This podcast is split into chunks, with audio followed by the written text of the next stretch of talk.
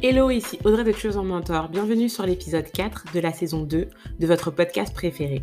Nous recevons pour vous, deux fois par mois, une personnalité qui nous inspire, avec laquelle nous avons une conversation pleine d'insights et de conseils sur le déroulement de ses études et de sa carrière.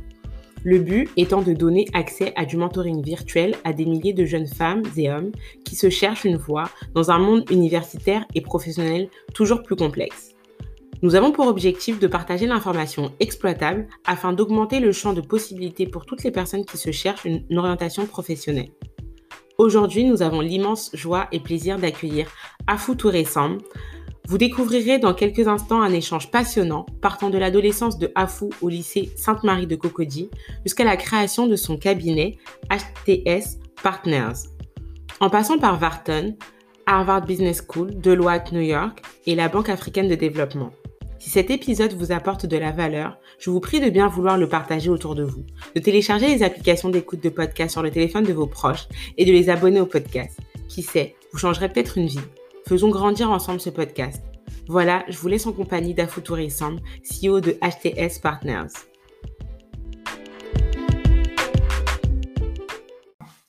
Salut, salut Afou. Bonjour Mali, comment vas-tu? Ça va super bien. On est super content de t'avoir sur Choose Your Mentor. Enfin, on l'a, on l'a, on l'a beaucoup programmé. On s'est, on s'est beaucoup parlé de, cette... de cet épisode. Euh, bah nous, on est, on est hyper content de t'avoir pour, pour plusieurs choses. On a déjà fait une petite, euh, une petite interview sur euh, Instagram sur le compte Choose Your Mentor avec beaucoup beaucoup de bons de bons feedbacks. Donc voilà, on, on, t'a proposé de revenir sur le podcast et de euh, bah de laisser, enfin, pour que l'épisode soit euh, puisse être vu et revu par euh, par les milliers de gens qui ont qui, ont, bah, qui auront la chance de voir de suivre ton parcours.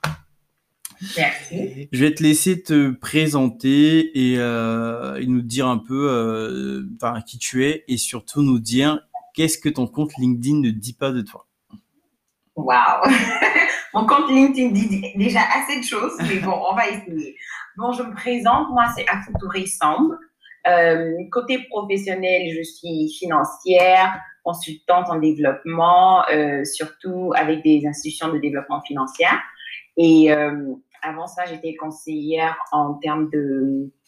Je travaillais dans le conseil pour les institutions financières, les banques et euh, les compagnies d'investissement. Mhm. Et donc voilà, en termes de mon parcours euh, professionnel, euh, disons si on veut dire en termes de formation, j'ai un master en administration publique mhm. de la Kennedy School et puis j'ai un MBA de mhm. Wharton avec une concentration en entrepreneur management, si on, veut dire euh, la création d'entreprises et comment les créer.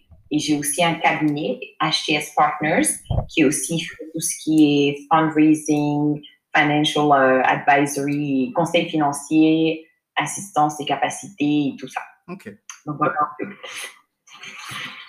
Et du coup, qu'est-ce que, qu'est-ce que ton compte LinkedIn ne dit pas de toi alors? Parce que ça, je suppose que c'est sur LinkedIn. Ah, oui, oui, oui. Oh là, j'ai pas bien répondu à la question. Qu'est-ce que mon compte LinkedIn ne dit pas de moi? Allô Oui, oui, oui. Allez, vas-y. Ah, ok, je disais, donc, je suis maman d'une princesse slash diva, Rima. Ah, euh, elle est vraiment, elle occupe toutes mes soirées et vraiment, c'est un plaisir hmm. de de ce petit être humain. Euh, je suis aussi mariée et euh, j'aime beaucoup tout ce qui est activité sociale autour de vraiment empower les femmes, hmm. la femme sur tout ce qui est leadership, développement personnel et professionnel et vraiment euh, avoir confiance en soi pour viser super haut en termes d'ambition professionnelle et même d'ambition personnelle. Donc, j'ai une passion particulière pour vraiment euh, motiver la femme à aller au-delà de ses possibilités sur tous les plans. C'est-à-dire que ce soit carrière ou côté personnel ou professionnel, vraiment de se fixer des objectifs très hauts et de mm. se donner tous les moyens d'y arriver. Et ça ne veut pas dire qu'elle doit être la seule à tout faire et à vraiment, euh, si on veut dire, se tuer à la tâche, mais se donner les moyens de le faire en se faisant assister et euh, voilà, en, vraiment en ayant confiance en elle et puis en se, toujours ce développement. Donc, c'est surtout ça qui me passionne dans mes, dans mes temps perdus, disons. Super, on va en reparler. Pour mieux te connaître et pour, euh, bah, pour comprendre la personne que tu es, on va, on va retourner euh, dans ton, dans ton adolescence. Tu as, as, grandi en Côte d'Ivoire, c'est bien ça? Oui, j'ai grandi en Côte d'Ivoire. Je suis née, j'ai grandi ici, effectivement. Et tu étais du coup au lycée à Sainte-Marie? Oui, donc j'étais à Sainte-Marie depuis la sixième. Donc, si on veut dire, c'était une partie très, très importante de ma vie, du mmh. collège au lycée. Et euh, c'était, tu sais, c'est des années très formatrices pour les jeunes filles, au fait. C'est, c'est justement la question. C'est justement la mmh. question. C'est, enfin, je sais que Sainte-Marie, c'est très, très marquant dans la vie d'une personne. Euh, c'est qu'est-ce que tu, qu'est-ce que tu peux nous dire de, de ce passage-là? Est-ce que les amitiés que tu as gardées, est-ce que tu fais toujours partir de, de la LISMA, donc euh, les anciens du lycée Sainte-Marie? Qu'est-ce que tu gardes de ce, de ce passage-là à Sainte-Marie? Moi, je dirais que ça a été, comme je le disais, très, très, très formateur pour moi en termes de développement personnel et en termes aussi d'ambition. Donc, tu te retrouves dans un lycée d'excellence où, si on veut dire, c'est toutes les premières de leurs écoles qui se retrouvent là-bas. Ok, tu as des élèves qui sont vraiment, c'est les premières, les deuxièmes, parce que c'est sur un concours national et c'est vraiment euh, le top 5% même qui arrive à se retrouver à Sainte-Marie.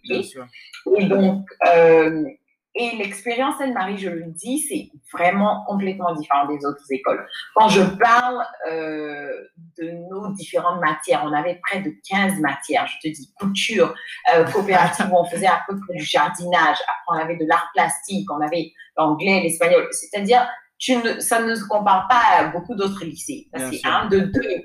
En Côte d'Ivoire, la plupart du temps, quand tu arrives au lycée, tu es tellement heureuse parce que maintenant, tu vas pouvoir descendre un peu plus tôt. C'est hmm. différent du primaire où tu as l'école de 8h à 17h. Ben, c'est pareil. Ça m'arrive même souvent, tu es à 7h30 parce qu'il y a la vie qui est genre une grande réunion avec toute l'école qui commence à, 8 h Donc, hmm. tu es là-bas de 7h30 à 18h30, souvent même beaucoup plus tard. Hmm. Euh, les heures libres, c'est des heures d'études. Donc, euh, c'est vraiment pas des heures libres.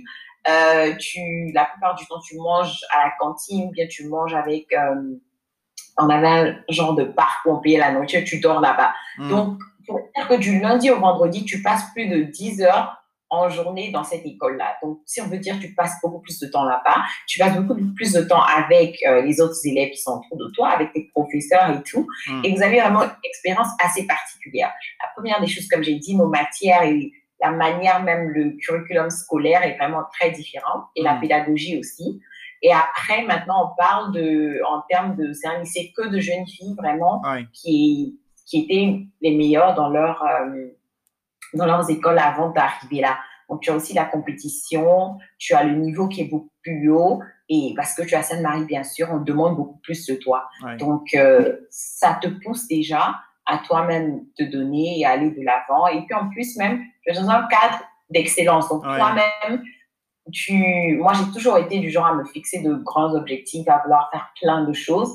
Mais même quand tu veux, par exemple, être chef de classe, il y a dix autres filles qui veulent la même chose, quoi. et donc, euh, tu fais les choses avec plus de stratégie, tu réfléchis plus, et puis voilà. Donc, euh, je pense que c'était un cadre fantastique pour quand même euh, me développer et grandir, si on peut dire. Génial. Et du ouais, ça te et en plus c'est un enfin pas l'enseignement n'est pas catholique, mais c'est un lycée euh, d'obédience catholique, donc il y a la, il y a la, pas la, enfin, la rigueur des, des sœurs, des, des, des professeurs. Voilà. Ouais. Super. Exactement. Top. Et tu, tu, quittes le lycée en première, je crois, tu pars aux États-Unis. Mm-hmm. Comment ça se passe, euh, bah, du coup, le, le départ, l'installation aux États-Unis euh, C'est simple, c'est dur d'être seul à 10, quoi, 15, 16 ans? Ouais, non, c'est chaud parce qu'après, moi, déjà, j'adorais. J'y étais déjà allée en vacances plusieurs fois aux États-Unis. Donc, c'était, c'était les États-Unis ou rien. Et la plupart du temps, beaucoup de gens vont en France euh, parce que, encore, c'est beaucoup plus similaire. On parle le français en Côte d'Ivoire. Donc, c'est, c'est la prochaine étape si tu veux aller faire des études à l'extérieur. Et puis, au grand, au grand max Canada, quoi. Mhm. Les États-Unis, nous, on a un système très différent parce que c'est difficile de s'intégrer là-bas directement avec notre baccalauréat d'ici parce qu'ils ne l'acceptent pas. Donc, soit tu dois aller dans un lycée américain ici déjà, moi j'étais dans un lycée ivoirien, public et tout, ou bien euh, tu dois te retrouver euh, à faire leur examen. Et avant, il n'était pas, ça s'appelle le SAT.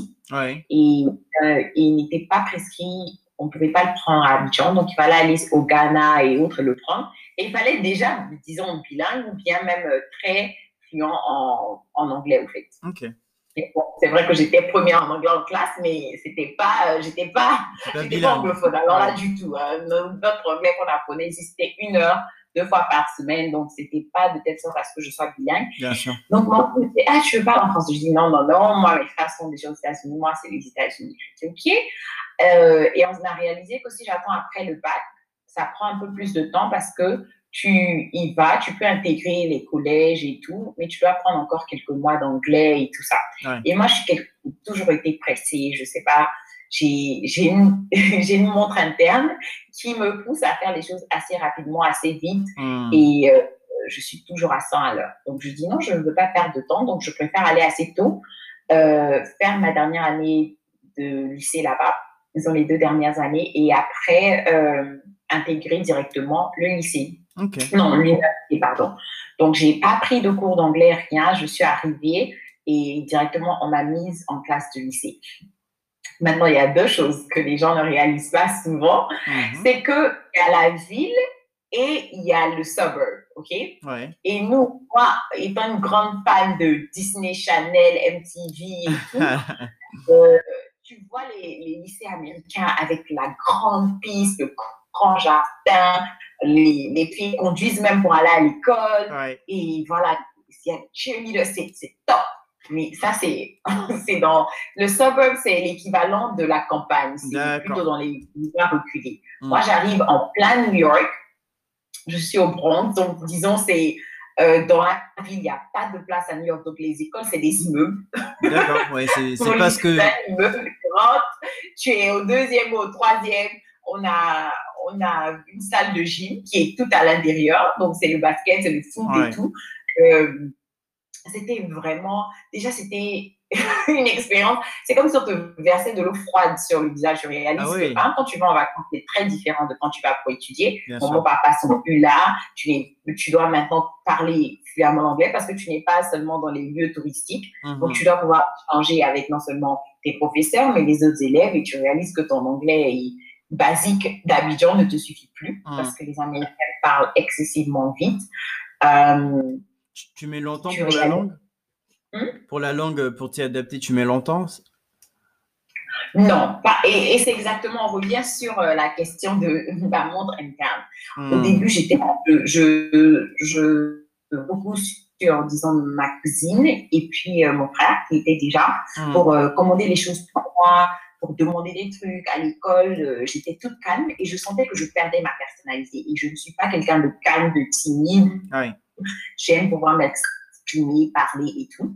Et donc, je réalise que euh, il va falloir faire un changement drastique pour que j'y arrive parce que je voulais vraiment pouvoir communiquer fluemment en anglais en deux, trois mois. OK? Mm-hmm. Donc, je, je décide de changer euh, toutes mes applications, tout ce qui est dans mon téléphone, mon ordinateur, je, je les mets en anglais. Je m'inscris avec ma tante à la librairie. Je prends une dizaine de livres par jour je refuse de parler français même avec euh, la, famille, parce que voilà, tant que ta langue principale demeure le français, tu penseras en français. et donc, en deux, trois mois, j'étais, franchement, j'étais déjà euh, capable de m'exprimer et de répondre et je comprenais presque tout ce que les, les gens te disaient.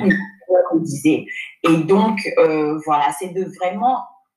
Moi, je dis toujours que la langue, c'est, il faut vraiment t'investir et puis t'immerser complètement. Hmm. Pendant un moment, ça sera difficile au début, mais tu vas voir que l'anglais, c'est une langue qui se, qui, qui s'apprend très facilement une fois que tu t'y mets. Et donc, franchement, au bout de deux, trois mois, euh, je pouvais parler l'anglais couramment. Maintenant, après, j'ai travaillé sur mon accent. Parce qu'une autre chose que je ne voulais pas, c'est euh, que les gens, parce que ça arrive beaucoup aux États-Unis, te demandent, ah, oh, where are you from? Tu viens d'où? euh, et ça, ça, ça me. ça casse ton Je détestais absolument, donc je disais, OK, il a pas de problème. Et puis après, quand ils finissent de te demander d'où tu viens, après tu dis Côte d'Ivoire, ils vont te demander, hein, encore. Like, ça rentre dans toute une longue histoire de cinq minutes sur euh, Ah, c'est où la Côte d'Ivoire? Ok, c'est en Afrique de l'Ouest, c'est vers où? Peut-être le Nigeria. Après, ils n'ont aucune idée. Ah, vous parlez français là-bas parce que tu as un accent un peu francophone. Donc, je voulais en tout ça. Et donc, je partais, je regardais beaucoup les vidéos, les séries américaines, et j'apprenais à prononcer comme eux. Mhm. Et après, euh, même dans, par exemple, l'apprentissage ici, tu vois que tu apprends certaines choses avec, euh, avec l'anglais britannique. Par exemple, trousers et certains mots que je mhm. disais, je voyais qu'ils n'utilisaient pas, donc je les ai complètement rayés de mon dictionnaire. Donc, c'était vraiment, euh, j'aime apprendre et je voulais vraiment m'immerser dans la culture américaine et je me suis forcée à le faire assez vite, au fait, parce que je ne voulais pas sur deux ans, trois ans dire encore que j'apprends l'anglais, je viens d'arriver et tout. Mhm. Euh, je fais petit là. Mm. Ok. Super. Et du coup, tu, euh, après le lycée, tu, tu rentres en, collège, donc à l'université. Tu choisis quoi comme, euh, bah, comme, enfin, tu, tu, pars dans quelle filière au départ Est-ce que c'est, c'est toi qui choisis Ce sont tes parents Est-ce que tu sais déjà à peu près à ce moment-là ce que tu souhaites faire de ta vie? Alors là, non. La seule chose, et c'est ces deux choses-là qui m'aident à, quand même, c'est, si on veut dire, euh, c'est mes principes qui m'aident quand même à, que je garde en tête quand je prends des décisions. Hmm. La première que je voulais, je voulais dans une filière qui pourra, I wanted to make money. Donc, je voulais faire de l'argent, mais euh, pas, euh, je sais pas moi, juste faire de l'argent pour faire de l'argent, mais je voulais être dans une filière un, qui me passionne, hmm. qui paye bien, hmm. et puis deuxième chose qui, qui influence et qui affecte des qui. J'avais envie d'avoir de l'impact en fait. C'est ça, de l'impact et gagner de l'argent en même temps. Voilà, qui a de l'impact et qui influence un peu euh, le développement d'un pays. C'était ça mes grandes lignes, si on veut dire. ok? Hmm. Donc, euh, donc, je n'ai aucune idée de ce, ce, à quoi ça va ressembler, mais j'ai déjà une petite idée parce que ma mère était économiste et j'ai vu un peu ce qu'elle a pu faire avec ça. Donc, j'y pense sincèrement à être économiste. Après, il y a mon frère qui est en train d'étudier le business management. Et je trouvais quand même le business management intéressant, mais assez broad en termes de. C'était assez. Euh, large. Général, voilà. Et je voulais quelque chose d'un peu plus spécifique. Donc, voilà un peu les idées. Mais quand j'applique dans les écoles, on te demande un peu. Donc, je mets économiste, souvent business management, souvent finance. Je tatine un peu entre les trois. Mais je reviens sur la réalité des États-Unis encore. L'école, et moi je pars en tant qu'élève international, mm-hmm. est extrêmement chère. Et donc, euh, voilà, euh, et mes parents, voilà, ils ont un budget et je dois rester dans ce budget-là. Et aussi, vu que je ne suis pas forcément imprégnée dans le système depuis le début de mon lycée, il y a certaines informations qui me viennent au fur et à mesure. Donc, au mhm. début, dans quelqu'un qui vit super haut, je veux appliquer à Harvard, je veux appliquer ici, ici et là. Et me disent, bon, OK, pour faire Harvard, il faut ça, ça et ça. Et à leur application, déjà, juste pour appliquer, c'est genre 100 euh, dollars ou je sais plus combien. Je dis, OK. Et donc, finalement, j'ai beaucoup hésité et quand je me suis rendu compte, la date limite de beaucoup d'écoles était passée. Hmm. Donc ça, ça m'a proche de dire que voilà. Et en ce temps-là, euh, mon show préféré, c'était, je sais plus, euh, Gossip Girl ou quoi. Et je voulais vraiment aller à Columbia. et après, je vois que leur date est passée. Donc j'étais vraiment super malheureuse.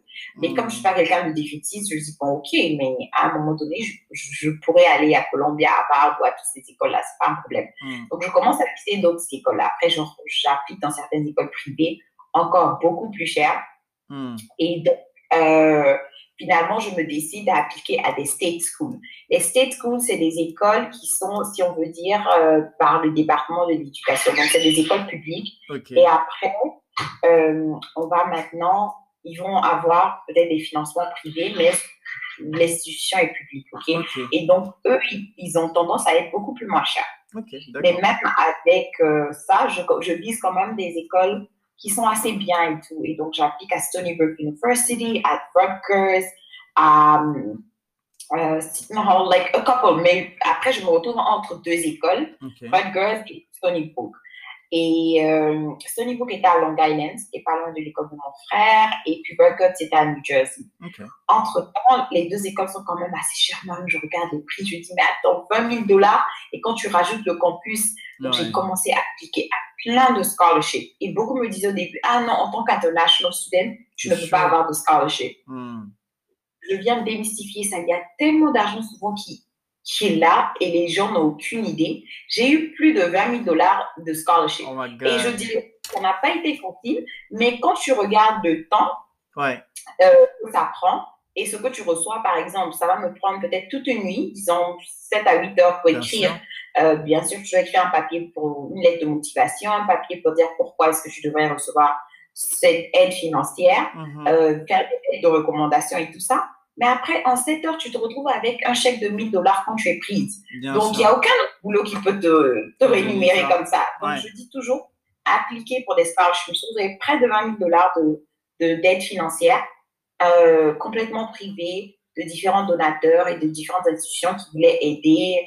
Euh, et puis, il faut utiliser, si on veut dire, tous tes atouts. il y a des, des, aides pour des femmes noires. Oups, c'est moi, il y avait des aides pour euh, des, des, femmes qui voulaient aller dans le milieu de la finance. Je dis, OK, j'adore les nombres. OK. Donc, quand je trouvais où je j'avais le minimum d'éligibilité, j'appliquais. Et même quand je n'avais pas, souvent j'appliquais. Et tu te rends compte, après, les gens, ils veulent tellement aider souvent. Hein. C'est pas bien sûr. le cas. Mm-hmm. Mais je me rappelle qu'il y avait, après, quand j'avais décidé d'aller à Stony Brook, il y avait un scholarship que j'avais eu de près de 2000 dollars et c'était que pour euh, normalement ceux qui étaient à New Jersey. Je les ai appelés, je leur ai dit non, finalement, je vais pas à Rutgers et tout.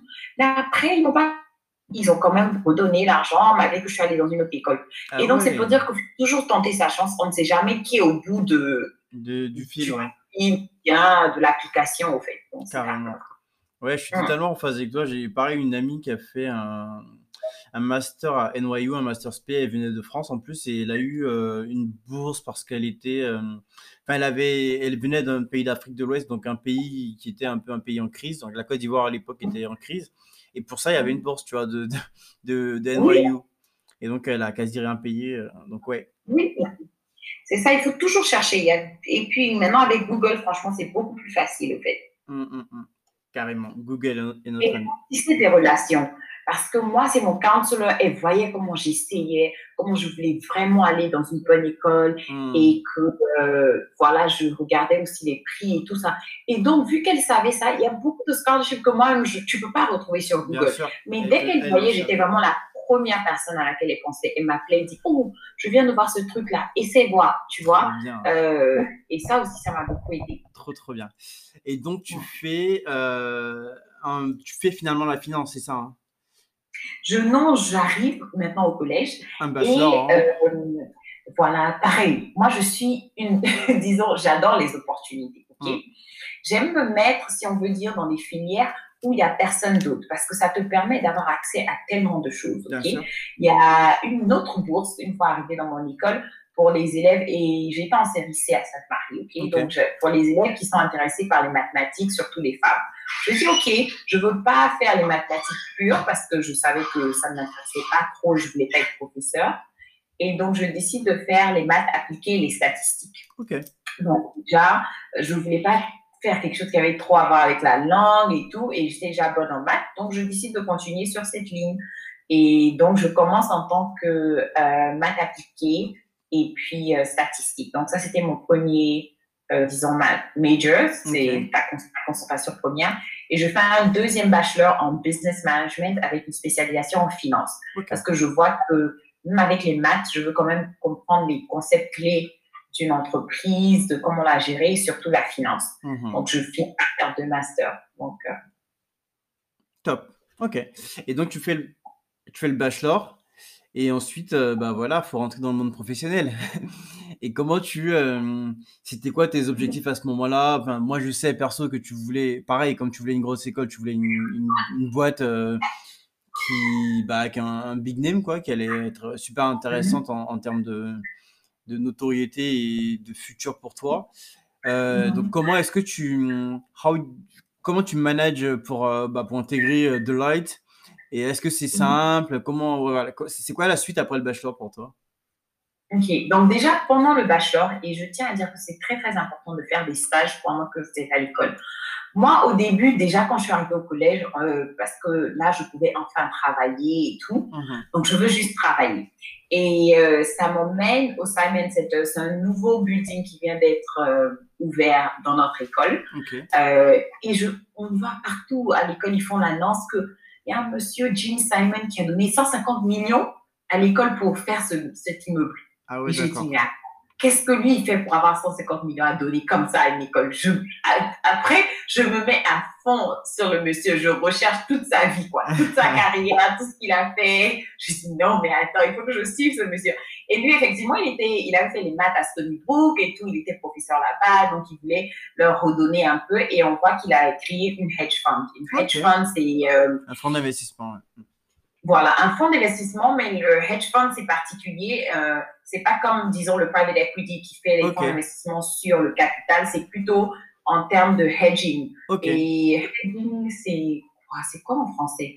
Euh, je, je, reviens quand le mot me revient, je, je te dirai. D'accord. Euh, donc lui, il a un hedge fund qui est très, très, très, très, très, qui a beaucoup de succès en tout cas. Et il y a un nouveau building qui va, je vais, je tape à leur porte, je dis, bon, est-ce que vous avez euh, une position à m'offrir? Ils me font, un, désolé, c'est des professeurs au moins avec des dizaines d'années d'expérience qu'on prend ici. Non, thank you. Mais je dis, mais vous avez quand même une administration et tout. Donc je dis, ok, je vais aller voir l'administration. Euh, je vais, je tape à la porte et tout.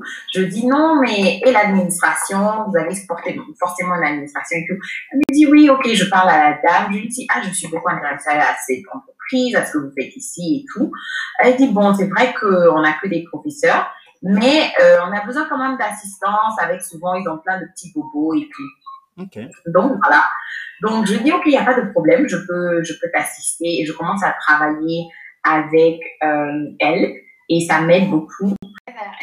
Et c'est là-bas que je rencontre beaucoup de ces professeurs-là mhm. qui travaillent maintenant avec des institutions financières et tout. Et, euh, et donc, je m'intéresse maintenant à la finance. Et donc, je commence à chercher des stages euh, dans différents domaines de la finance. Et mon premier stage, je le fais à Moody's, qui est euh, une institution de cotation, c'est-à-dire tout ce qui est rating des compagnies. Quand on te dit qu'un pays même a un B plus rating et tout ça, c'est vraiment Moody's. Et donc, c'est une expérience fantastique parce que je comprends un peu le processus d'analyse d'entreprise, qu'est-ce qui est pris en compte en termes d'analyse de, risque, mais aussi euh, qu'est-ce qui rend une compagnie beaucoup plus stable contre une autre et tout ça. Donc, vraiment, très belle expérience. Mhm. Et c'est là quand même que je décide de faire une spécialisation en finance parce que il travaillait, j'étais dans la partie Structure Analytic and Valuation, donc on faisait euh, la valuation, disons, les calculs de valeur de beaucoup d'entreprises financières. Donc, je décide de me concentrer là-bas. Et donc, mon prochain stage, je vise à faire, euh, disons, les banques. Voilà. Hmm. Euh, et donc, maintenant, là, je me retrouve à UBS, une banque d'investissement. Euh, voilà, on connaît tous six. Et la partie, je travaille dans leur private funds group, donc les fonds privés. Et c'est comme ça aussi que je décide encore de vraiment rester dans ce monde de la finance-là. C'était très passionnant. Et comme je le disais, ça payait bien. Et euh, ça paye toujours bien même. Et en plus, tu apprends beaucoup. Les gens sont dynamiques, euh, ça involve les chiffres et tout. Et tu vois vraiment que euh, tu vois le résultat de ton travail, tu vois l'impact, tu vois les organisations qui achètent d'autres et qui deviennent des multinationales et tu vois vraiment euh, des transactions qui, si on veut dire, euh, qui sont en train de shape the world. Donc, euh, c'était assez passionnant, c'était assez motivant. Mais comme on le dit toujours, ce ne sont pas des secteurs d'activité qui sont toujours faciles. C'est des heures, tu descends à 23 heures. C'est et donc, comme toujours, il y a encore moins de femmes, moins de personnes de couleur. Parce que, il y, a un, il y a un côté accès qui a un vrai souci. Il n'y a pas beaucoup de gens qui ont cet accès-là, qui sont autour. Moi, j'étais déjà, quand je travaillais au Simon Center, on hmm. n'avait aucun, non, ouais, on n'avait on aucun prof résident du Simon Center qui était une femme. Donc, c'était tous des hommes, des physiciens, des, tout ça. Et donc, être autour d'eux, des mathématiciens et tous ces grands hommes-là, ça te permet d'avoir une certaine vision, de, de voir que travailler jusqu'à 23 heures, c'est normal, c'est une filière assez difficile et tout, donc tu te hmm. forges un très fort caractère. La seule chose que j'aimais pas trop, c'est genre, tu es avec la même équipe, tu es, c'était un peu trop, euh, si on veut dire, je je sais pas comment expliquer, mais il n'y avait pas d'ouverture sur le monde, peut-être non, je sais pas. J'ai pas compris. Il n'y avait pas d'ouverture sur le monde, sur des nouveaux sujets, sur d'autres personnes, peut-être? Voilà, voilà, sur de nouveaux sujets ou sur d'autres personnes, ok? Donc c'est surtout ça qui m'a poussé à penser un peu au conseil. Hmm. Et quand je pense conseil déjà Deloitte. C'est vrai que c'est l'un des Big Four, mais mm. ce que j'ai absolument adoré, c'était les personnes qui étaient à Deloitte. C'était des gens qui étaient vraiment super cool, super gentils. Je les ai rencontrés. Ils aimaient vraiment leur job. Ils aimaient vraiment la compagnie. Et moi, j'ai vraiment adoré ça. Tu vois que ce n'est pas des gens qui travaillaient juste parce que c'était Deloitte, juste parce qu'il y avait euh, voilà, un bon salaire à la fin du mois. Et donc, de faire ça du conseil, mais encore en me focalisant sur les entreprises financières. Et ce qui était juste génial, c'est que je, j'arrivais à travailler encore avec ces mêmes banques-là, hmm. mais avec plusieurs autres banques en même temps. Tu as beaucoup de clients. Chaque six mois, tu as un nouveau client, souvent même chaque trois mois. Euh, tu voyages. Je voyageais du lundi au jeudi à l'intérieur du, euh, du pays. Et vraiment, l'exposure était juste euh, très, très, très importante pour moi. J'ai travaillé avec des banques japonaises, la culture est différente. J'ai travaillé avec une banque israélienne jusqu'à aujourd'hui quand j'en parle, quand je rencontre des, des amis euh, israéliens, je suis leur parle hmm. de la Capoali, mais voilà, tout ça, c'est juste des expériences vraiment euh, extraordinaires. Super. deux choses à fou. La première, c'est euh, du coup, mais pour, pour intégrer The Light, c'est pas, c'est pas simple, simple non plus. Je pense, il y a une petite anecdote. Moi, je crois que tu rencontres quelqu'un qui, qui t'aide un peu. Et deuxième chose, tu, on va revenir sur vraiment un peu ce que, que c'est que le conseil et, euh, ce, que, ce que tu fais. Tu étais en M&A, c'est ça? J'étais en Financial Transaction Advisory. Donc, euh, c'est un peu différent. Donc, je reviendrai là-dessus. Euh, la première des choses pour intégrer Deloitte, c'est un peu plus compliqué encore parce que j'ai jamais fait de stage à Deloitte. Tous mes stages étaient en banque ou bien à Moody's et autres. Mm-hmm. Et donc, Là, je pense retourner peut-être en banking. C'était plus euh, aligné parce que mon dernier stage était là-bas. Mais je vais à une conférence et c'est pour ça qu'il faut rester. Je dis toujours l'éducation, s'instruire, s'éduquer, se développer. C'est la clé, quoi. S'il y a une chose que vous devez retenir, c'est toujours essayer d'aller de l'avant, de se développer et de vouloir faire mieux. ok? Mhm. Donc, euh, je me retrouve à toujours aller dans les conférences. Dès que je vois un sujet qui est assez intéressant, une conférence qui a l'air vraiment euh, passionnante ou quelque chose, je me décide, je paye mon ticket et j'y vais. Et il y a beaucoup de personnes qui ne voient pas forcément euh, de la valeur de cet investissement-là. Mm. Pourquoi toujours aller dans les conférences et tout Mais tu ne sais jamais qui tu vas rencontrer. Donc, je rencontre toute une équipe de personnes à Deloitte et euh, vraiment des gens qui aiment leur boulot, qui sont juste fantastiques. Et juste une autre ivoirienne. Entre-temps, il n'y a pas beaucoup d'Ivoiriennes dans ce genre de milieu-là, plus forte raison, femmes noires. Donc, je suis juste euh, je suis trop contente. Donc, elle s'appelle Félicia Dipo, vraiment, qui a été une grande mentor pour moi. Mm. Donc, je prends son contact, on se parle. Et puis, il y a même une autre partenaire. Et on sait que les partenaires ou les associés, comme on le dit en français, c'est vraiment la tête de, du cabinet. Mais même elle, elle me donne son contact. Euh, tu m'emails quand tu veux, comme tu veux, et puis on en parle. Donc après, on fait un appel de 30 minutes. Entre-temps, j'ai pas encore euh, manifesté un intérêt pour Deloitte, mais je veux juste apprendre un peu plus. Et donc, ce associé là, qui a, mais maintenant je vois encore plus la valeur, qui a au moins 5-10 clients, qui n'arrive même pas à gérer, qui a hmm. plein d'autres trucs à gérer, qui a toutes ses équipes, qui me donne 31 heures de son temps juste pour m'expliquer ce qu'il fait. En temps, j'ai quoi? J'ai 20 ans, je suis au lycée, euh, je suis à l'université. J'ai trouvé ça juste euh, vraiment très impressionnant, mais aussi sur la qualité des, de type de personnes qui se retrouvent dans cette, euh, hmm. dans cette compagnie-là. Donc, ça me pousse à appliquer. Et je dis toujours, euh, appliquer en ligne, c'est bien, c'est bien beau et tout, mais il faut suivre. Il faut vraiment suivre ton dossier. Donc, je suis à Long Island, qui a presque une heure et demie de New York. En temps, mon ticket pour arriver à New York City, c'est 15 dollars. Donc, tu, me vois, je dis non, il n'y a pas de problème, je veux bien prendre un café avec telle, telle personne. Je suis même pas encore en ville. Quand ils me disent 10 heures, je me réveille à 6 heures, je me retrouve à New York juste pour prendre un café avec euh, l'équipe que je veux rejoindre, mm. pour qu'ils puissent mettre un visage sur le résumé. Parce que c'est des gens avec lesquels tu vas passer des, des longueurs de journée. Donc, ils mm. veulent pouvoir savoir que tu vas bien t'intégrer, que tu as une personnalité et qu'ils pourront, euh, si on veut dire, mettre le point sur la table pour toi euh, si tu c'est entre toi et d'autres candidats. Donc, il ne faut pas hésiter à connecter avec les gens, à parler, à les ajouter sur LinkedIn pour qu'ils pour qu'ils puissent mettre un visage sur ce nom-là et que voilà, ton nom soit pris euh, entre des milliers. Surtout Deloitte New York, je sais, ils reçoivent des milliers d'applications. Ils aiment dire qu'on est plus sélectif même que Harvard. Tellement ils en reçoivent des applications, en fait. Donc, euh, c'est vraiment euh, ça. Donc, j'ai fait ça. Je rencontre Félicien, il me met en contact avec beaucoup de gens. Et voilà, je vais. Le processus d'interview, bien sûr, il est long. Tu as deux premiers interviews. Et puis après, tu as encore toute une journée où tu as plusieurs interviews avec plusieurs autres personnes. Mhm. Et juste après ça, voilà, je reçois ta lettre euh. Ok, top. Et donc tu intègres euh, Deloitte suite à, bah, bah, du coup, à, un peu le, le réseautage. Et d'ailleurs, Madame Djibo, elle est, elle est rentrée à Abidjan. Tu es resté en contact avec elle à Abidjan, du coup? Oui, bien sûr. Et puis, moi, je suis quelqu'un, bon, c'est pas tout le temps, mais la plupart du temps, quand j'ai vraiment, euh, j'essaie de toujours donner des petites updates à mes mentors. Oh, voici où j'en suis. Bien et puis voilà, donc on est toujours en contact. Elle est maintenant ici à Abidjan. Euh, voilà, donc on ne sait pas dit avec la pandémie, mais voilà, on est toujours en contact, bien sûr. Ok, top. Et donc, c'est quoi Financial Advisory? Qu'est-ce qu'on fait en Financial Advisory quand on est euh, chez Deloitte? Enfin, pareil en France, en Côte d'Ivoire ou à, à New York d'ailleurs. Mhm. Et donc, comme je l'ai toujours dit, euh, moi déjà j'aimais les finances, les nombres et tout.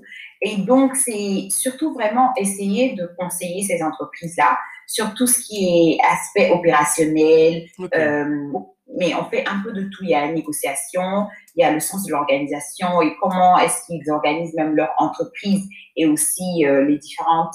il, y a, la partie aussi juridique. Mhm. Donc, exemple, au temps où aussi je commençais, c'était en 2014, il y avait beaucoup de, de, de, de qui était en train d'être mis en place, de politique, surtout pour essayer vraiment de réguler les institutions financières. Et donc, tu as le Dutch Frank, qui est l'une des plus grandes euh, et compréhensives qui a été mise en place. Et dans cette règle-là, par exemple, il y a la règle comme le Volcker Rule, qui veut vraiment euh, régler les banques sur comment est-ce qu'ils font certaines transactions. Et donc, en tant que euh, conseillère de ces entreprises-là, d'abord, la première des choses, tu fais ta diligence, c'est-à-dire tu vas aller maintenant regarder tous leurs documents, euh, tous leurs documents financiers, comment est-ce qu'ils sont constitués, quel est le processus, est-ce qu'il y a la séparation en termes de contrôle et tout ça. Et donc, après, euh, ton vrai atout maintenant, tu es une personne tierce qui n'est pas forcément entraîné dans leur système et dans le jour, dans le jour au jour. Hmm. Donc, tu as une certaine visibilité, tu vois certains kinks ou bien certains trucs qui peuvent être réparés. Et donc, au bout, tu fais des recommandations. C'est-à-dire, euh, voilà, qu'est-ce qu'ils peuvent améliorer. Et puis maintenant, la deuxième partie, c'est euh, s'il y a vraiment des trucs flagrants, tu, hmm. tu, tu une alerte. C'est-à-dire, OK, ça, c'est un souci, comment est-ce qu'on peut euh, à ça? Et euh, tu travailles mais à même personne avec les comptables, on travaille aussi souvent avec nos auditeurs et tu peux même travailler souvent avec euh, legal et tout ce qui est euh, partie juridique parce que tout ça, ça Compliance. vraiment donner un truc complet mhm. qui va améliorer l'entreprise au bout de votre projet de 3 à 6 mois. Ok, top. Carrément. Bah, pour ceux qui sont, qui sont intéressés par le consulting, euh, on, enfin, on pourra en discuter et vous pourrez toujours euh, contacter à fou sur, euh, sur LinkedIn. Et ensuite, big time, tu, tu décides de retourner à l'école et tu choisis de retourner bah, du coup dans les écoles que tu n'avais pas, pas pu faire à l'époque quand, quand tu avais postulé pour, en rentrant au collège. Comment ça se passe? C'est quoi le, le, cheminement qui, Pourquoi tu te dis tu refais un billet, tu aurais pu continuer ta carrière avec un bachelor et... Oui, j'aurais faire, mais personnellement, j'ai toujours voulu beaucoup plus qu'un bachelor.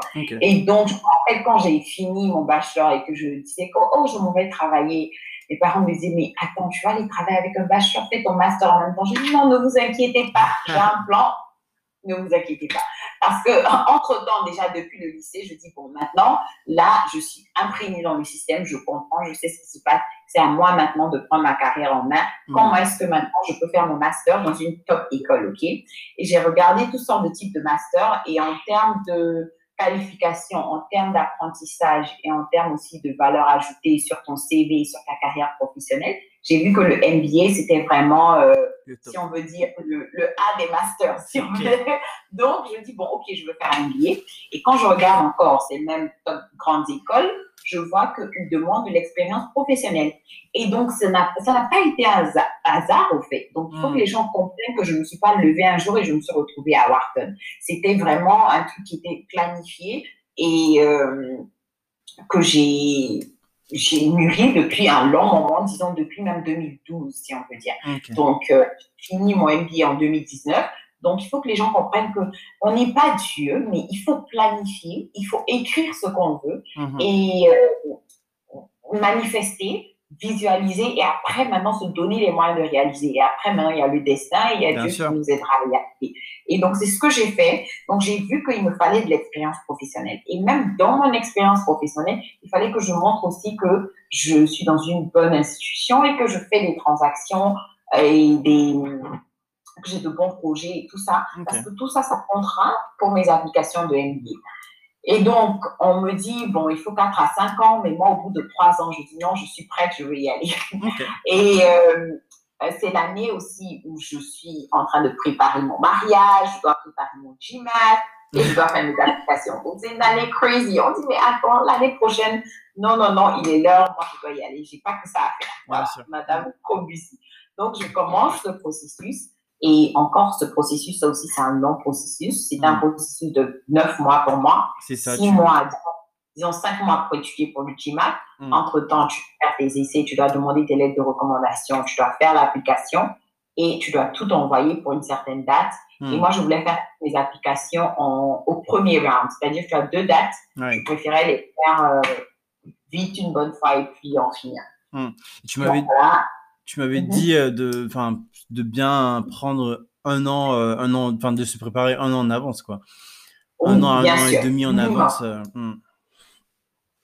Parce qu'après, il faut déjà identifier les différentes écoles. Il faut aller les voir. Je dis toujours, les écoles c'est tellement important parce que ça te donne une idée de l'esprit, du type d'école. Moi, j'étais, c'est la première fois que je suis allée à Harvard, justement, c'était en 2012-2013 pour une conférence, ok? Et quand tu vas, c'est complètement différent de ce qu'on te vend dans les films. Tu te fais ta propre idée, tu mets un visage sur euh, la couleur crimson, qui est une couleur qui est juste very Harvard, comme on voit ce rouge bandeau là. tu, tu, toi-même, tu te vois déjà sur les bancs et ça aide vraiment avec euh, comment tu vas raconter ton histoire, et puis des mm. questions assez personnelles et tout. Et donc, il faut visiter ces écoles-là. Donc, tu dois te donner ce temps-là. Il faut te donner le temps de préparer ton GMAT, qui n'est pas un examen assez facile, surtout si tu vas avoir un score dans les top 10%. Et c'était mm. ça mon objectif. Euh, que j'ai atteint, Dieu merci. Et donc, c'est de vraiment se fixer des objectifs et se donner les moyens de le faire. Si tu as deux mois pour faire ton test et pour appliquer, bah, tu ne pourras pas te comparer à ces gens-là qui, qui planifient. J'ai rencontré des gens qui étaient à, qui, ou à Wharton qui voulaient, qui voulaient y aller depuis qu'ils avaient 5 ans, tu vois. tu ne peux pas te lever le lendemain et compétir avec ça, au fait. Il faut, faut, voir que tu compétis contre le monde entier. Parce que c'est les États-Unis, c'est la première puissance mondiale. Après, c'est mm. des écoles qui sont là depuis des années, que pas seulement les Américains, mais le monde entier rêve d'y aller. Donc, c'est c'est pas évident. Donc, il faut mm. se donner au moins un an pour y arriver. Ok, good. Et euh, du coup, si tu y arrives, euh, ça se passe comment? Enfin, déjà, enfin, Wharton et ensuite, euh, ensuite Harvard. je sais Enfin, est-ce que tu peux revenir un peu sur l'enseignement du coup en MBA, la méthode des cas, comment ça se passe, les gens que tu rencontres, et le plus que ça t'apporte là aujourd'hui en fait, maintenant que tu as fini? Euh, donc, je disais oui, euh, effectivement. Donc, après, il y a la préparation, il y a l'ultimate et tu envoies les applications et tu, sais, on peut dire, tu espères le meilleur. Mais euh, je veux donner, par exemple, une petite anecdote et c'est pour dire qu'il ne faut jamais désespérer, il faut jamais se dire que oui, si ils m'ont dit non. Et c'est un message vraiment que je veux donner, surtout aux femmes ou surtout à aux gens qui vraiment, qui sont comme moi, c'est-à-dire qui espèrent toujours aller dans les meilleures institutions, les meilleures écoles. Hmm. La première fois que j'ai appliqué à Harvard, j'ai été rejetée, c'est-à-dire ils m'ont pas accepté. ok? Hmm. Et euh, il y a plusieurs raisons pour cela. Hein. Je suis rentrée, j'étais euh, au mariage de, mes meilleures amies et je suis rentrée avec mon palu, mais vraiment j'avais un objectif, je voulais envoyé mon application pour le premier round. Je l'ai envoyé à, je sais pas, 11h55 à 5 minutes de la date. Je ne conseille ça à personne. je ne fais pas une application de Harvard à la dernière minute. Pardonnez, ne faites pas comme un tourisme.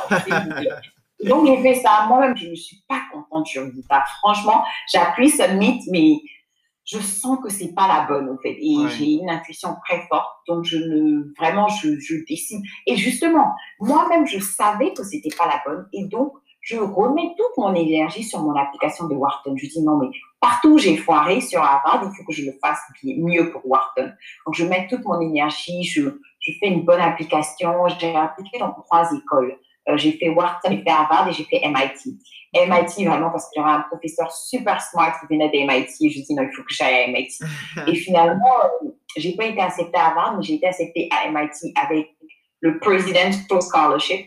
C'est-à-dire, c'est le, l'unique et le meilleur scholarship que MIT donne à tous leurs élèves MBA. Ça te paye toute ta première année et la moitié de ta deuxième année. C'est, c'est juste top. C'est, c'est leur euh, number one de scholarship. Donc, quand j'ai vu ça, c'est plus de, c'est 125 000 dollars au total. C'était juste euh, vraiment ouf qu'ils veuillent m'accepter de un et me donnent autant d'argent. J'ai aussi été acceptée à Wharton avec un très bon scholarship aussi. Hmm. Euh, scholarship, c'est des aides financières. Désolée, j'utilise beaucoup de termes bah, anglais. Bah, euh, donc voilà, donc c'est pour dire que il faut toujours prendre des leçons de ces échecs. Il faut comprendre que euh, c'est pas parce qu'Harvard t'a dit non que tu n'es pas Harvard Material. Ça veut juste dire que un, peut-être que tu n'étais pas prêt, deux, c'est de dire ton histoire de manière à ce qu'ils voient ton potentiel. Parce que ces écoles-là, c'est pas eux qui te font un service, hein. c'est toi qui leur fais un service en partant là-bas. C'est ce que tu peux te dire. Et que eux, ils croient en ton potentiel et qu'ils veulent être associés à ce potentiel immense-là. Et c'est pour ça qu'ils t'acceptent. Donc, faut jamais baisser les bras. Oh là là, je suis pas assez bonne pour avoir. Non, je suis pas peut-être prête pour avoir. Je ne suis pas encore là où je veux être. Ils hmm. n'ont pas vu ma lueur, mais ça ne veut pas dire que tu n'as pas de lueur ou que tu ne peux pas y aller. Hmm. Et donc, moi, je ne me suis pas découragée. J'ai vu que si Wharton et MIT peuvent m'accepter, me donner tout ça, c'est que je dois réussir. J'ai réussi l'année qui a suivi, et puis voilà, euh, j'y suis, j'ai fini, j'ai gradué, et puis voilà. Donc, euh, bien. C'est ça. Bravo. Et du coup, euh, à l'intérieur, les cours, tu avais quoi? Tu avais plusieurs méthodes de cas. Tu rencontres quoi comme mhm. personne les premiers six mois, non, disons le premier trimestre à Wharton, c'était le trimestre le plus difficile de ma vie. C'est-à-dire, on ne te prépare pas. Tu sais, le MBA, les gens te parlent de fêtes, de la belle vie. C'est vrai que j'ai énormément voyagé pendant ma première année à Wharton. J'ai fait cinq pays, je crois. Hmm. Euh, mais on ne te prépare pas pour le core. Le core, c'est-à-dire qu'ils te font refaire toutes tes matières essentielles qu'on suppose que tu as oubliées en travaillant et tout. Donc, tu fais la micro, tu fais macro, tu fais statistique, tu fais finance, tu fais tout ce qui est difficile dans cette vie, quoi. Et, puis, et puis, tu es encore dans un autre système. C'est Sainte-Marie fois 10. Ah tu es avec vraiment Wharton, c'est l'école de finance, mais euh, c'est la première école d'économie, de MBA, de finance aux États-Unis. Donc, hmm. tu as des gens qui, qui, boivent la finance au petit déjeuner, tu as des gens qui font les stades dans leurs rêves, et donc, tu, es dans une classe, et en plus, euh, euh, vous n'êtes pas, il n'y a pas de valeur absolue hein, pour, les, pour, les, pour les notes, vous êtes comparés l'un contre l'autre. Donc, c'est pas pour dire que si vous avez tous des 100, vous allez tous avoir un A. Non, si vous avez tous des 100, ce sera peut-être celui qui a eu un 100, mais il parle plus en place, donc lui, il est au-dessus. Donc, on vous, on vous rank de telle sorte par pourcentage. Et donc, c'est encore plus intense. Tu veux pas être dans le bottom 10%, tu veux être dans le top 10, mais le top 10 même là, c'est juste euh, un rêve à ce point-là. Donc, la première année, vraiment, euh, il n'y a pas beaucoup de cas parce que c'est surtout, on veut vous reformer pour vous mettre tout sur la même base, pour qu'après, quelle que soit la filière dont vous partez ou dans laquelle vous partez après, le MBA, vous avez une base solide en finance, en stats et en économie et tout ça, et en management. Donc, c'est vraiment euh, des matières que, donc, c'est la pédagogie, c'est on appelle ça lecture style, donc c'est les professeurs qui enseignent et vous notez et vous avez des examens. Tu me fais trop peur parce que du coup, toi, tu venais de, de Financial Advisory et c'était chaud quand même le, corps. Je dis, le corps était chaud. Malik, ah, je ne veux même pas te mentir. On avait même des study groups et eux-mêmes, ils savent que c'est chaud. Ils savent. Ok. On a, des, on a des problèmes 7 Et je te jure, si je dis problem micro, problem set, tous, ceux qui ont vu Wharton, ils vont, ils vont rire, en fait. On a des problem sets qui te prennent un mois pour faire. Non. tu es obligé d'être à 10 même pour finir. Tu, quand tu, tu finis ton problem set, mais tu as besoin d'une semaine pour.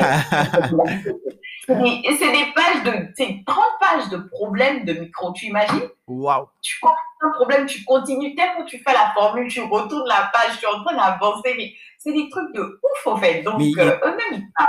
Et donc, c'est pour ça qu'ils nous mettent en équipe. On a... Et c'est vraiment. Oui, c'est ça, parce que je suppose qu'il y a des gens qui arrivent et mhm. qui sont pas, qui n'ont pas un background euh, comme toi de mathématiques appliquées, de stats. Donc, eux, ils font comment? Ah, C'est chaud.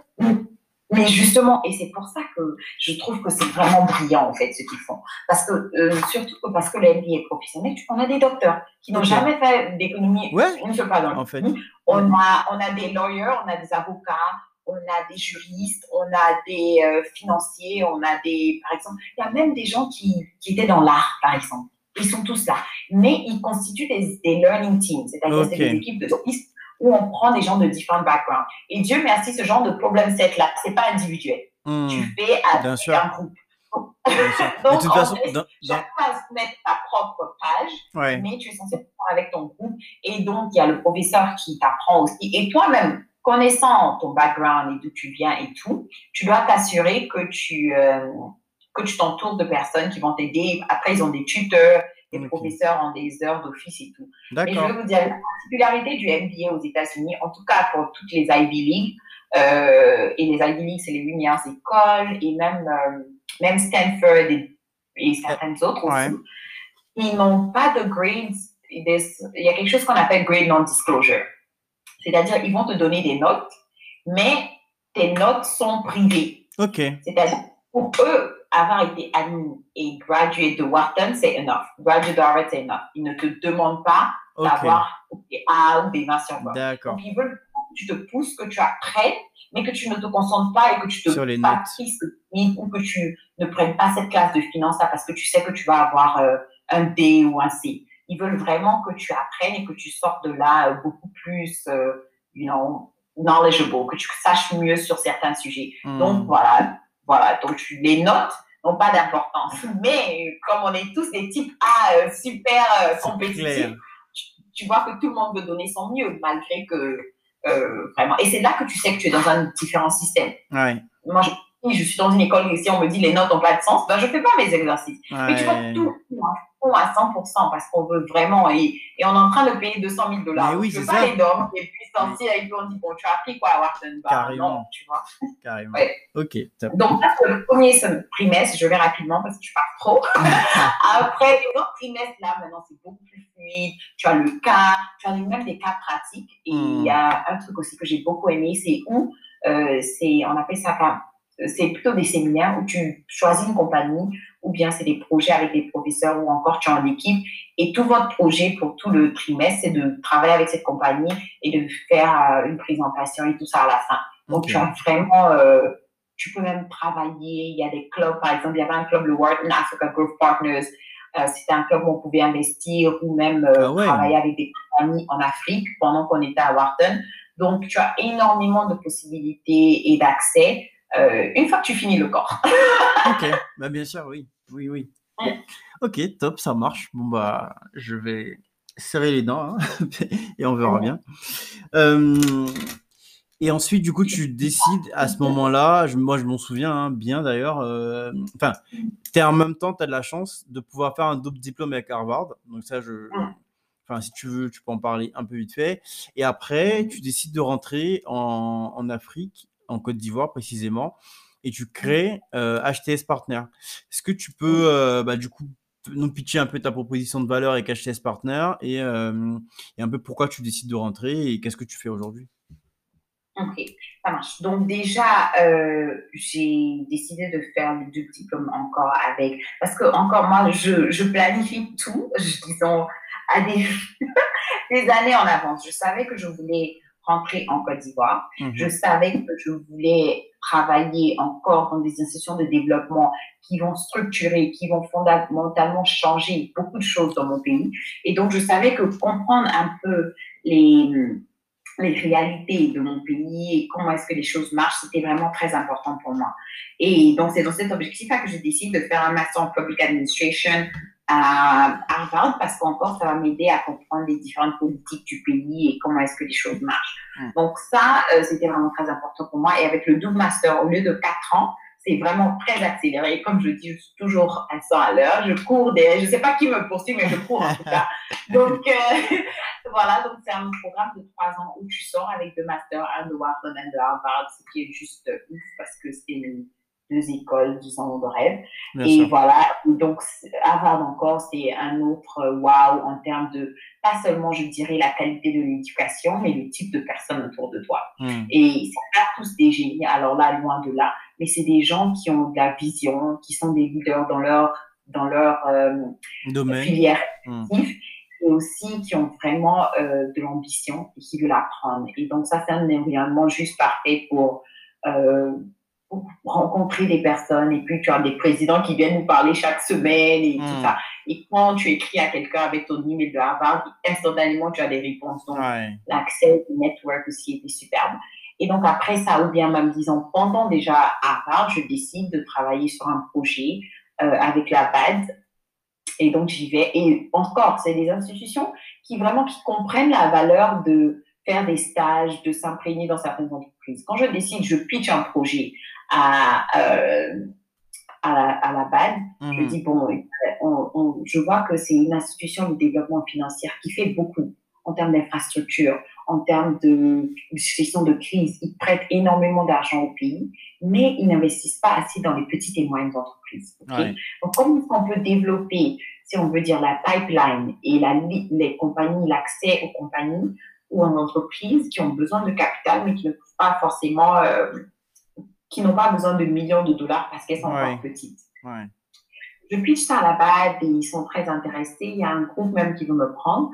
Et juste parce que, bon, déjà avec ces écoles-là, Wharton, quand tu sors de là, ils savent que tu as payé 200 000 dollars pour ton MBA. il y a un minimum de salaire qui veut que tous leurs étudiants aient. Si tu ne peux pas leur proposer ça, ils t'ajoutent même pas sur notre liste de, de Career Center. Donc, euh, voilà. Et donc, ils décident, avec, bon, encore, il y a beaucoup de personnes qui ont eu beaucoup de succès, qui ont quitté ces écoles-là et qui donnent continuellement de l'argent. Et un de ces millionnaires, je pense que je peux partager son mot, euh, Ronald Lauder, c'est le fondateur de la marque Estée Lauder, tous les produits les parfums et tout. Donc, il a un intérêt particulier pour euh, l'Afrique. Euh, il avait déjà fait un tour à la base en Côte d'Ivoire, donc il décide de financer tout ce projet-là, de stage-là pour moi et une autre qui sommes venus en Côte d'Ivoire. Trop bien. notre séjour, euh, vraiment, tout, tout, tout a été pris en compte. Excellent. Et donc, ça me motive encore même à vouloir faire ce genre de projet-là. Et à Harvard aussi, j'ai appliqué pour un fonds là-bas qui m'a aussi donné de l'argent et tout. Donc, je viens euh, tranquille à la base, je fais mon projet et ça se passe tellement bien et tout hmm. que j'y retourne. Et entre-temps, quand je rentre et au bout de ce projet-là, je vois qu'il y a encore plein de PME qui ont vraiment besoin non seulement de, l'assistance technique, mais aussi de stratégie financière et managérielle, de préparation à l'investissement, de mhm. comment développer leurs affaires. Et c'est de là que HTS Partner vient. Et qu'est-ce qu'il y a HTS Partner C'est un cabinet de conseil pour les PME a priori d'Afrique de l'Ouest. Et on se spécialise en stratégie financière et managérielle et aussi la préparation à l'investissement. Et vraiment tout le processus de qui, pour faire une transaction financière.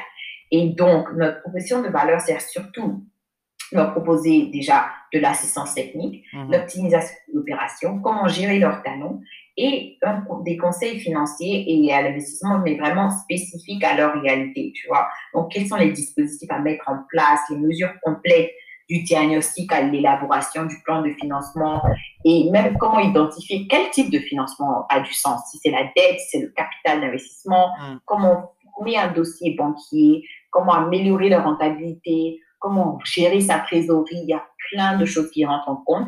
Et souvent, ces dirigeants de PME-là n'ont pas forcément cette expertise-là et on ne leur demande pas de l'avoir, mais c'est de s'associer avec un partenaire, bien, sûr. comme eux, mmh. qui peut les aider à en arriver là. Et ton, le, les véhicules d'investissement, enfin pas les véhicules, mais le, la pipeline d'investissement, il vient principalement de la BAD, où aujourd'hui, tu, vous diversifiez les, les, les les streaming income de, d'investissement? Oui, mais le, vrai souci, c'est que la BAD ne peut pas investir dans ces PME. La BAD fait des, grands projets. Comme je le disais, la BAD, la plupart du temps, leur minimum qu'ils investissent dans un projet, c'est 10 millions de dollars. Donc ça, c'est énormément d'argent. On parle de milliards. Donc quand on parle de PME qui ont besoin de lever des fonds, c'est justement, moi, je veux voir ces PME-là devenir des championnes régionales. ok? Mmh. Donc, on est encore à des PME qui ont entre 40 50 millions de francs CFA par mois. Donc, quand elles veulent de l'argent, c'est la plupart du temps des prêts de 100 millions. Ou bien même, euh, si elle veut, par exemple, euh, du capital d'investissement, c'est autour de 100, 150 millions de francs CFA. Donc, la plupart du temps, avec des fonds privés, des fonds d'investissement privés, euh, locaux et tout ou bien même des banques régionales ou des banques sur place. Parce qu'elles n'ont pas encore atteint ce niveau-là. Et c'est pour ça que je veux aussi voir beaucoup plus de consolidation en termes d'entreprise et beaucoup de M activities. Parce que c'est justement ça qui permet à ces, activités, à ces entreprises de, croître assez rapidement. Parce que quand on fait la courbe normale de 10% chaque année, on n'y arrivera pas à ce rythme Les Nestlé ne sont pas, et n'ont pas grandi à 10% aujourd'hui pour être euh, ce, ces grands conglomerates qu'ils sont aujourd'hui. C'est vraiment essayer de s'associer avec déjà plusieurs entreprises. La croissance externe. la chaîne de valeur, ok. Donc, c'est ce qu'il faut faire aussi. Absolument. Ok, top. Bah, super intéressant. Euh... c'est un sujet qui me passionne énormément aussi. Hein. moi aussi, je peux en parler toute la nuit si tu veux. Comme je termine plus. c'est clair, c'est clair. Et ça t'a jamais intéressé du coup? Bah, Vu que tu voulais rentrer et que, euh, et que c'est pas là. Mais j'allais te dire, ça t'a pas intéressé les cabinets de conseil en stratégie parce qu'il y a pas mal qui font ça. McKinsey et tout ça, chacun sortant de Wharton, euh, c'est Oui, et en plus, voilà, Mackenzie, bon, ils sont pas, ils sont pas en Côte d'Ivoire, et moi, je voulais vraiment en Côte d'Ivoire parce que je pense que j'ai une passion particulière pour la francophone, parce que ça me fait mal qu'on soit encore derrière. Je veux vraiment que la Côte d'Ivoire et l'Afrique francophone aient son goût. Et donc, je voulais rentrer en Afrique francophone. C'est un, j'avais déjà travaillé en cabinet, et je voyais que, encore, Mackenzie ne travaille pas avec le genre de PME avec lequel je travaille. C'est des multinationales internationales. Et je veux vraiment créer des championnes régionales, locales, qui, ont, qui sont homegrown, comme on dit. Et il y en a plein. Il y a plein d'entreprises qui font des trucs magnifiques, franchement. En Côte d'Ivoire, au Sénégal. Et euh, vraiment, tu commences à voir qu'il y a de l'engouement autour de ces entreprises-là. Il y a des industries qui se créent, il y a l'innovation. Hmm. Euh, j'ai récemment été juge à un concours avec Orange. Il y avait l'ingénuité et l'innovation de ces jeunes-là qui créent des applications, qui proposent des services vraiment pour des solutions que nous seuls on gère. Par exemple, il y avait quelqu'un qui proposait un genre de Uber, mais juste pour des voitures, pour aller à Sydney le week-end. Tu vois, ça, c'est une réalité. C'est, c'est, c'est notre réalité d'ici et c'est, mm. vraiment top. Quoi. Et c'est ça que, c'était ça ma passion. Donc, c'est pour ça que j'ai senti le besoin de créer HTS Partners. Mm. Top, top, top. Bon, bah, est-ce que, euh, enfin là, pour moi, on a, on a pas mal couvert ta carrière. Est-ce qu'il y a un autre sujet sur la carrière que tu veux aborder? Côté carrière, euh, je dirais, mais ça, on va rentrer plutôt dans, les, dans la partie conseil. Parce que, comme je l'ai dit, le développement personnel et professionnel, c'est très, très important pour moi. Donc, hmm. j'essaie vraiment de toujours partager mes expériences et puis euh, de conseiller autant que je peux. Et au fur et à mesure que j'apprends dans ma carrière, c'est important pour moi de partager. parce que je pense que tout ce qu'on ne partage pas se ça, ça sert à rien, se perd. Donc, il faut essayer de partager assez de connaissances. Et la première des choses que j'aimerais dire, c'est d'oser. Hmm. Et ça, c'est le conseil qui m'a appris à le faire. Et puis, en travaillant directement. Et justement, c'est en osant que j'ai pu gérer des projets de millions de dollars directement avec des partenaires, hmm. sans même des intermédiaires, pendant que j'étais encore très, très junior. C'est vraiment, euh, tu vois, un conseil, on n'a pas forcément toutes sortes d'expertise. Souvent même, on est obligé d'appeler ce qu'on appelle les subject matter experts, ok? Mais tu as des partenaires qui te vendent des projets, qui arrivent à vendre leur savoir-faire. Et souvent même, euh, ils sont pas forcément experts, mais, ils osent et ils s'y mettent, au fait. Donc, il faut, faut pas, j'ai l'impression qu'en Afrique, on veut tout savoir avant de faire quelque chose. Je ne suis pas la plus douée en conseil financier ou quoi que ce soit, mais je pense que ce que je connais est, vraiment assez important et que beaucoup de personnes ne connaissent pas. Donc pour moi, c'est assez pour créer HTS Partners. Et donc, c'est de vraiment se donner cette capacité d'oser. Et, mais c'est pas oser et puis après tu n'as rien devant. Tu vas et tu te formes, tu t'assures que maintenant tu as toutes les capacités pour pour livrer ce que tu as promis, au fait, pour délivrer tout ce que tu as promis. Donc, ça, c'est la première chose. Et être vraiment, avoir confiance en soi quand on ose et se mettre de l'avant. Mm-hmm. La deuxième chose, il ne faut pas juste écrire, écrire, travailler, travailler, travailler et baisser la tête et ne pas regarder plus haut. Parce que la plupart du temps, le travail, il parle, mais il ne parle pas de lui-même. Donc, il faut aussi, et c'est pour ça que tu vois un peu que ces derniers temps, je travaille beaucoup sur euh, les messages que je partage sur les réseaux sociaux, je suis plus active sur LinkedIn et tout ça, mm. parce que tout ce que je te dis là, je l'ai fait et je l'ai préparé et je le fais depuis plus d'une dizaine d'années que je suis encore euh, dans ce monde-là. Mm-hmm. Mais c'est maintenant que beaucoup de gens me contactent, beaucoup de gens euh, ou apprennent qui je suis. J'ai rencontré quelqu'un il y a deux jours, je me suis présentée, il dit Ah, Foutouré. Je dis Ah, ok, j'ai vu ton profil ici et là, tu vois. Parce que le travail que tu fais, si tu ne le dis pas, personne ne saura. Clair. Donc, il faut travailler sur ce qu'on appelle le branding. Et ta brand, c'est comme par exemple, quand aujourd'hui je dis Coca-Cola, j'ai plus besoin de dire autre chose. Hmm. Donc, il il faut, quand tu deviens ou bien quand tu passes assez d'années dans un, dans un système, il faut que tu puisses dire ton nom et ne plus avoir à rien ajouter. C'est-à-dire qu'on dit diabaté, on sait que c'est quelque chose de professionnel, c'est choose your mentor, c'est tant, tant, tant, tant, tant. Mais mm. on n'a pas, n'as plus besoin de te présenter. Donc, dans cinq ans, Mali, quand tu vas m'interviewer, je dis, je suis à Il n'y a pas, il n'y a, rien contre, tu comprends? Carrément, Donc, il faut vraiment travailler sur sa personal brand mm. et, euh, voilà, être un Coca-Cola, quoi. Donc, n'importe quel village te dit, bon, je suis Coca-Cola. On dit, ah, on sait que ça, c'est une boisson. Euh, voilà. et donc, euh, il faut ça. Et je trouve que beaucoup de femmes ne le font pas assez. Elles font des choses magnifiques, mais elles se mettent pas de l'avant. Elles vont pas faire des interviews, elles vont pas en parler au point où euh, personne ne sait ce qu'elles font. Et quand tu les hmm. découvres, tu dis, wow, mais où tu étais caché? Mais oui. Pourquoi est-ce qu'on il faut qu'on assume nos responsabilités parce que vraiment, vous ne pouvez pas imaginer comment ça, ça montre l'exemple, comment ça encourage d'autres personnes. Si moi, j'avais pas rencontré Felicia, si j'avais pas rencontré euh, Jim Simon qui a créé ce hedge fund, mais je serais peut-être, je sais pas où je serais aujourd'hui. c'est pour ça que tu penses les plateformes comme Choose Your Mentor hmm. qui vraiment ont cette capacité-là de voir le parcours de d'autres personnes, de rentrer un peu plus dans leur vie et de où ils sont passés, au fait. Donc, c'est vraiment super, super intéressant et c'est un très bon projet. Merci beaucoup, Ofou. Dis-moi, si tu avais euh, une heure à passer avec euh, une personne vivante, décédée, comme tu veux, n'importe qui, euh, est-ce que tu as quelqu'un en tête? Un dîner, un déjeuner? Hmm. J'adore Nelson Mandela, ma diva. Je ah. l'adore. Je suis juste une grande fan. Parce que comme je te disais, je veux quelqu'un qui va avoir de l'impact sur ce monde. Et souvent, maintenant, ça peut être avec ma carrière professionnelle ou avec ma vie privée ou ma vie personnelle et tout. Je ne sais pas à quoi ça va ressembler, mais l'impact que ce homme-là a eu sur l'Afrique du Sud et sur le monde entier par sa capacité de pardonner, de diriger, d'être un leader et aussi d'inspirer d'autres Africains. Moi, je trouve que c'est juste fantastique. Et c'est ça une vraie euh, legacy, au fait, parce Carrément. que euh, il a, on a fêté son centième anniversaire, il est décédé depuis un moment, mais je ne sais pas quel jeune Africain euh, à qui tu demandes Nelson Mandela qui va te demander où, tu vois, lui aussi n'est plus à présenter. C'est ce genre d'impact-là que j'espère avoir eu dans ma vie. Et hmm. donc, c'est un vrai, vrai, vrai modèle pour moi. Et tu ressens même cet impact-là quand tu vas en Afrique du Sud. Hmm. Partout où tu vas, quelle que soit euh, la division, les problèmes, tu dis Nelson Mandela, tout le monde est d'accord que vraiment, il a fait ce qu'il pouvait. Euh, bien sûr, personne n'est parfait, au fait, mais hmm. euh, il faut juste laisser les choses mieux que vous avez trouvé, au fait.